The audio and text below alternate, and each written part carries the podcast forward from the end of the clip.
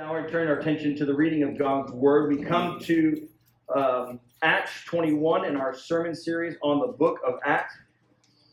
We come to verse 27, and we'll be reading through 40. And I realize that essentially we're cutting this story off right in the middle, but for the sake of time and for my own sanity, we're going to cut it off in the middle. But we'll catch it up um, next week. It's good that we, by the way, it's good that we read through the entire text and preach through the entire text of the scripture. Paul writes to Timothy in 2 Timothy, all scripture is God breathed and is useful, and goes on and on and on. And so every text that we come to, whether it be these beautiful texts that point us to Jesus or these seemingly obscure ones that don't even reference God, they are significant and meaningful and they're worthy of study. And that is what we'll get to do today. Let me remind you of the story leading up to this point. The Apostle Paul has been on four missionary journeys. And at the conclusion of his fourth missionary journey, he intends to go to Jerusalem. And he comes to Jerusalem at the beginning of chapter 21, and he begins to deal with the disciples, and they're, they're wondering, um, Paul, I don't know if you want to go into Jerusalem. You're probably going to die. He's like, get out of here. I, if I have to die for the Lord of Jerusalem, so be it. And so he finally comes into Jerusalem and he's dealing with the elders of the Jerusalem church, with James, considered the brother of Jesus. And they're so excited to see him, but then they say, uh, Paul, there's a lot, a lot of things being said about you. And they're not good. And the church is getting ready to divide because of you. We want you to do this. We want you to perform this Jewish ritual so that the people who we serve and minister to, Christians, will not leave what you have to say. They, they won't get rid of you. And so Paul says, I'll do it. And so Paul does it. And then we come to our text today. Paul has performed this vow, or in the process of performing this vow, that the elders have asked him to partake. And this is where we come to in our text. So if you have a Bible, you can follow along with me. In verse 27, we'll go all the way to verse 40. When the seven days were almost completed, that's this Jewish ritual that I'm referring you to, the Jews from Asia, okay, not Christians, the Jews from Asia, seeing him in the temple, that's Paul, stirred up the whole crowd and laid hands on him, crying out, Men of Israel, help! This is the man who is teaching everyone everywhere against the people and the law in this place. Moreover, he even brought Greeks into the temple and has defiled this holy place. These Jews from Asia had previously seen Trophimus the Ephesian with him in the city, and they supposed that Paul had brought him into the temple. Then all the city was stirred up, and the people ran together. They seized Paul and dragged him out of the temple, and at once the gates were shut. And as they were seeking to kill him, word came to the tribune of the cohort, that is this Jerusalem overseeing body, that all of Jerusalem was in confusion. And so this cohort took once the soldiers and centurions and ran down to them. And when they saw the tribune and the soldiers, they stopped beating Paul. That's the Jews. Then the tribune came up and arrested him and ordered him to be bound with two chains. He inquired who he was and what he had done. Some in the crowd were shouting one thing, some another. And as he could not learn the facts because of the uproar, he ordered him to be brought into the barracks. And when he came to the steps, he was actually carried by the soldiers because of the violence of the crowd. For the mob of the people followed, crying out, Away with him! As Paul was about to be brought into the barracks, he said to the tribune, May I say something to you? He said, Do you know Greek? The man responded, Are you not the Egyptian then who recently stirred up a revolt and led the 4,000 men of the assassins out into the wilderness? Paul replied, I am a Jew from Tarsus in Cilicia, a citizen of no obscure city. I beg you, permit me to speak to the people. And when he had given him permission, Paul, standing on the steps, motioned with his hand to the people. And when there was a great hush, he addressed them in the Hebrew language. Look, this morning I'm going to be straight to the point. I'm going to give you my outline at the very beginning of this message. Here's what I'm going to do this morning we're going to reflect, we're going to repent, and we're going to rejoice. Okay? If you have a bulletin, you like those sermon note things, we're going to reflect, we're going to repent, and we're going to rejoice. It's really easy. Straight to it. You don't have to think about this. Let's start by reflecting. We're going to reflect on this text. Consider the story again. I just read it, but I want you to consider it. Kind of put yourself in this in Paul's shoes a little bit. Paul comes into Jerusalem and he's greeted with the news of a gross rumor of himself amongst the Jewish Christians. If there's a people that Paul wants to care for and love more than anyone, it's these Jewish Christians, people just like himself.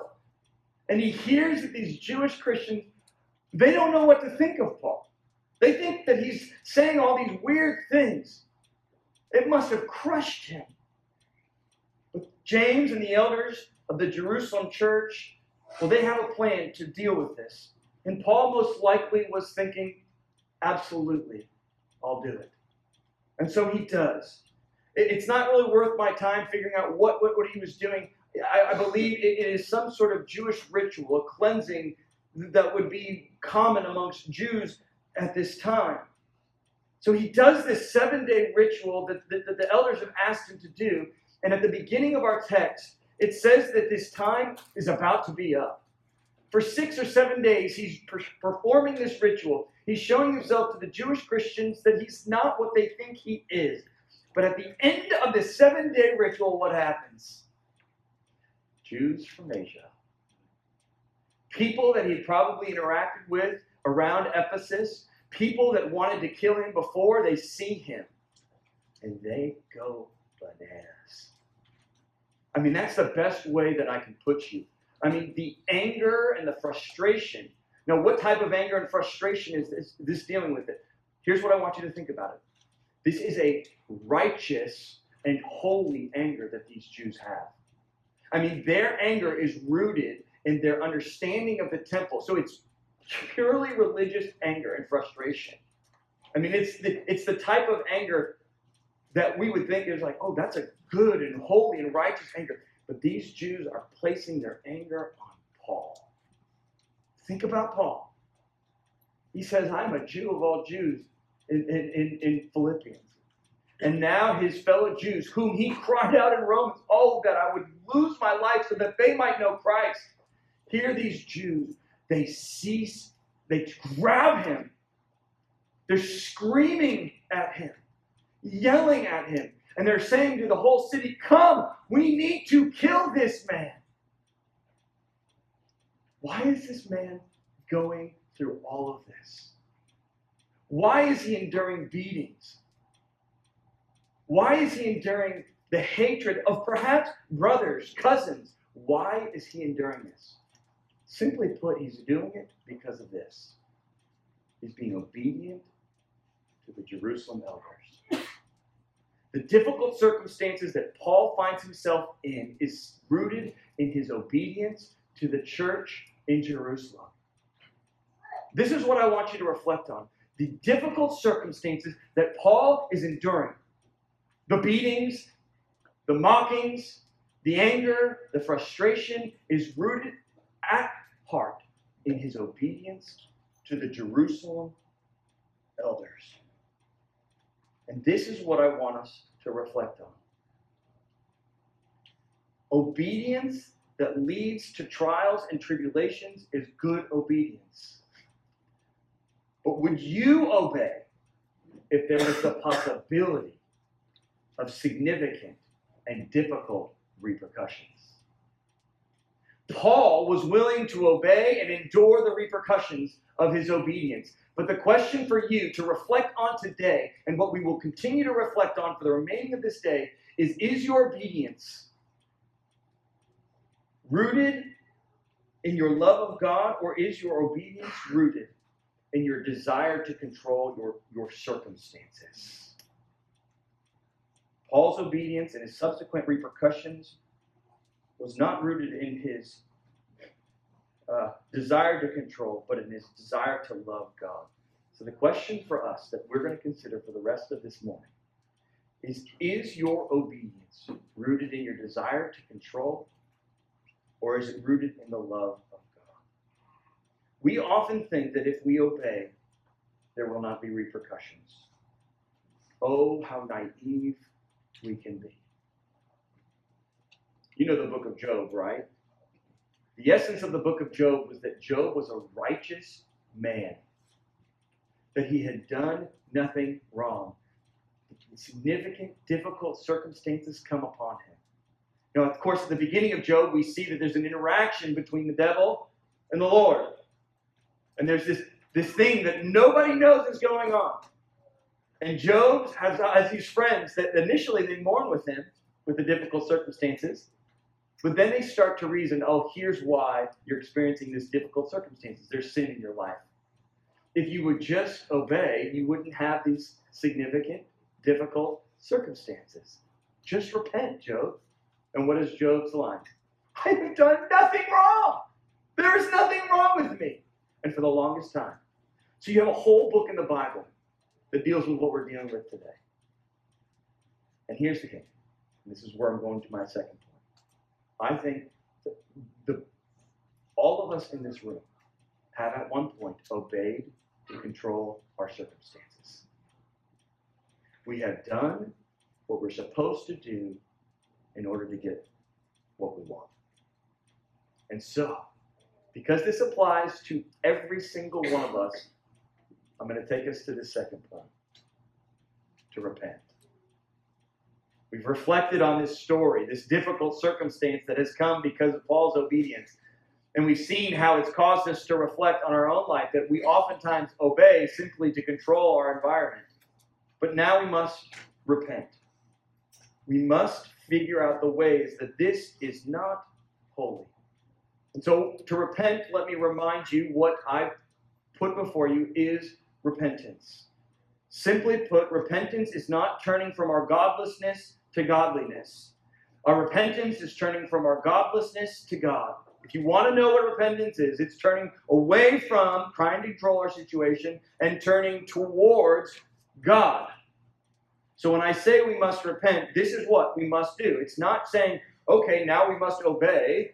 You better obey and do it out of a heart full of joy and obedience. Yay, this is really good. And I'm so happy that I'm experiencing these difficult circumstances and I don't know why. And God, why I'm asking you to turn from your godlessness of trying to control your situation and turn to God. So what are we gonna what are we gonna repent of? We are gonna repent of our godlikeness. At the heart of our obedience to control our situation, we are trying to create a world in our own image. This, my friends, is trying to to be like God. We take what God has set up and we say, you know what, I'm going to fashion this in my own image, my life in my own image. This is not how we are intended to live.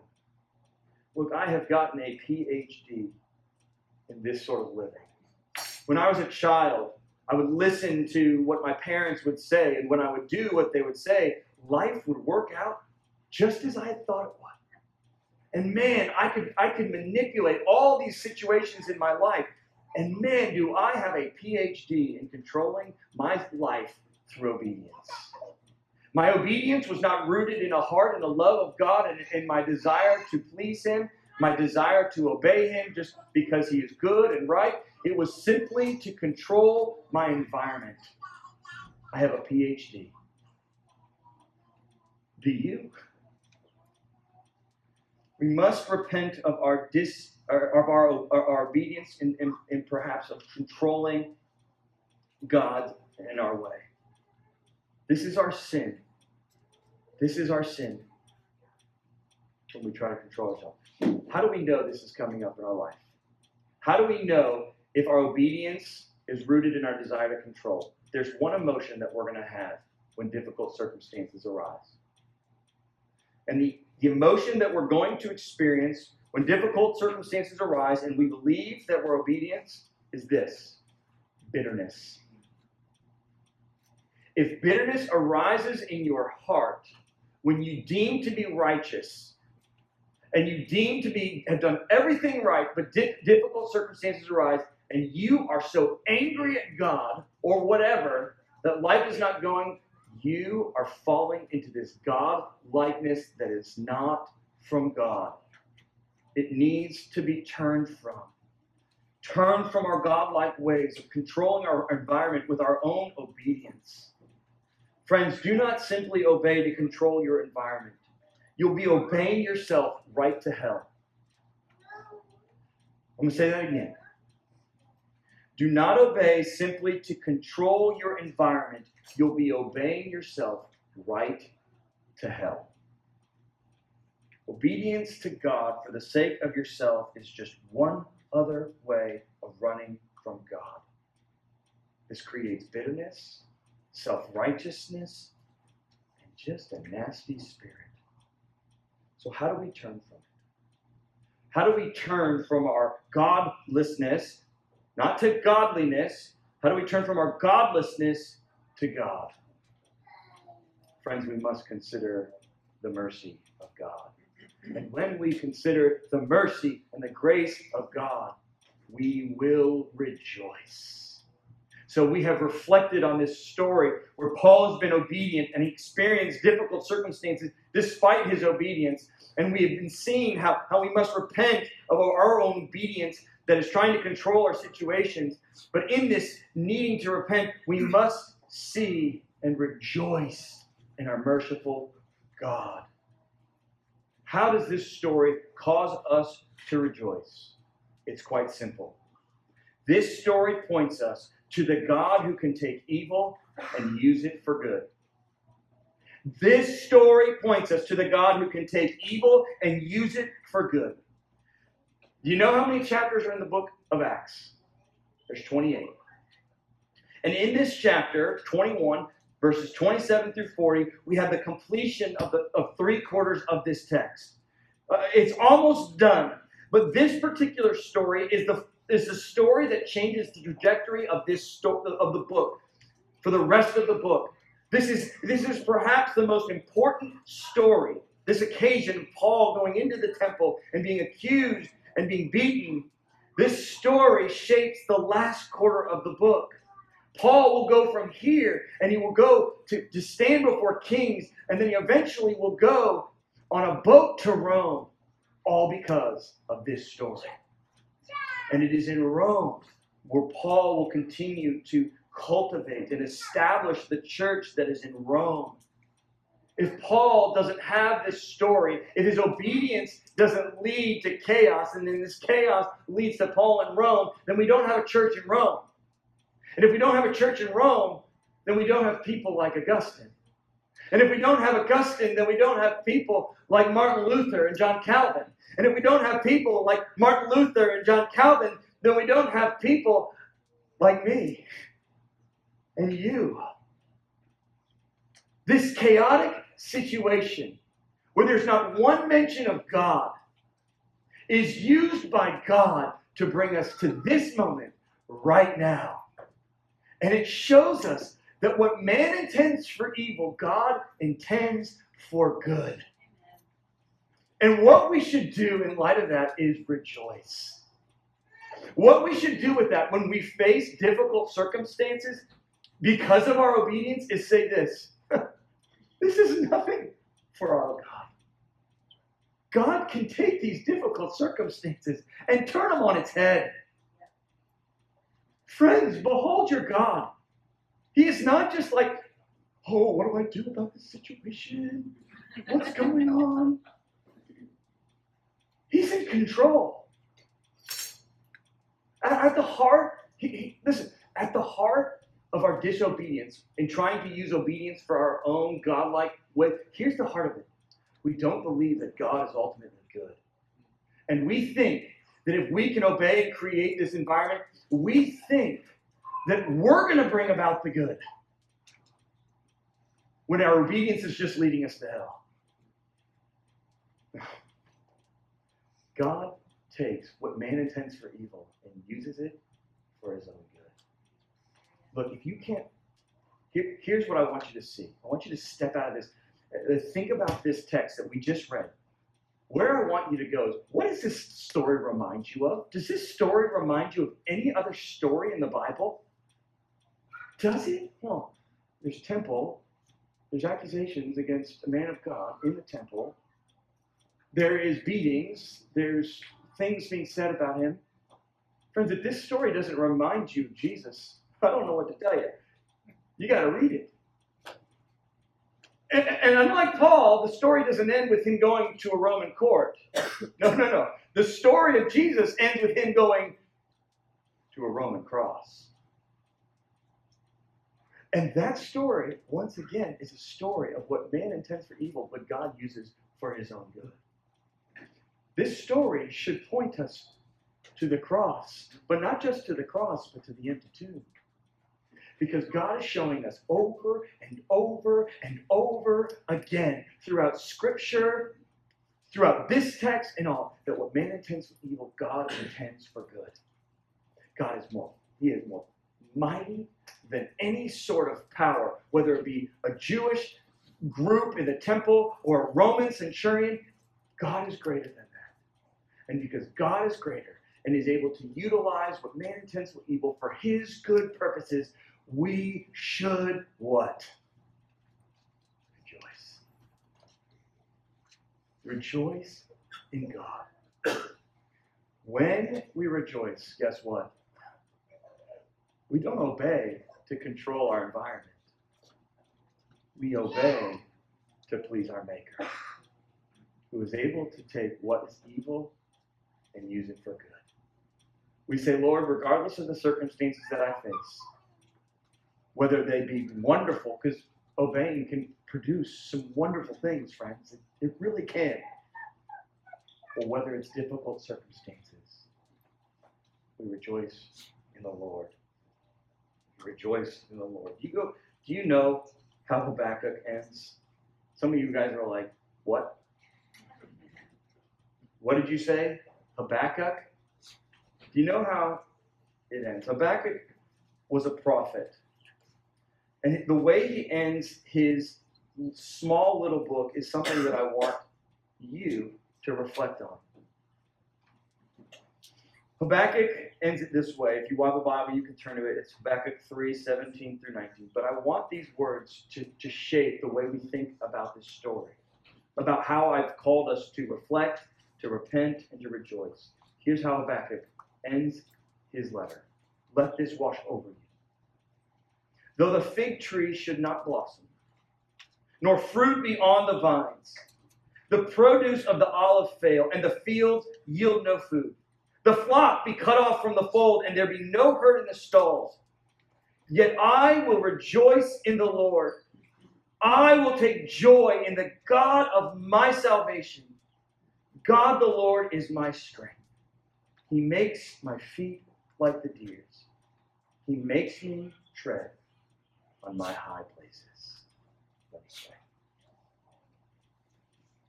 Lord, it is often true of us that our obedience is rooted in our desire to control our environment. Whew. There's not many of us in here that would endure what Paul endured. Many of us in here would be like Peter. Oh, yeah, we would talk a big game, but when push came to shove, we would run for the hills. We don't like the difficult circumstances.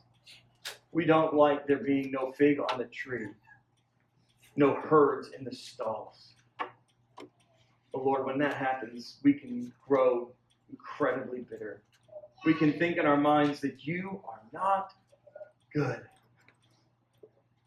But I, Lord, I magnify you because in this story today, we are reminded that you are a God of great power, of great mercy.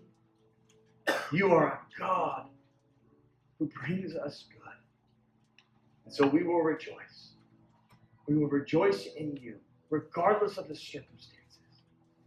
We will obey not because we have to, but be, because we get to. We get to trust our good, gracious God.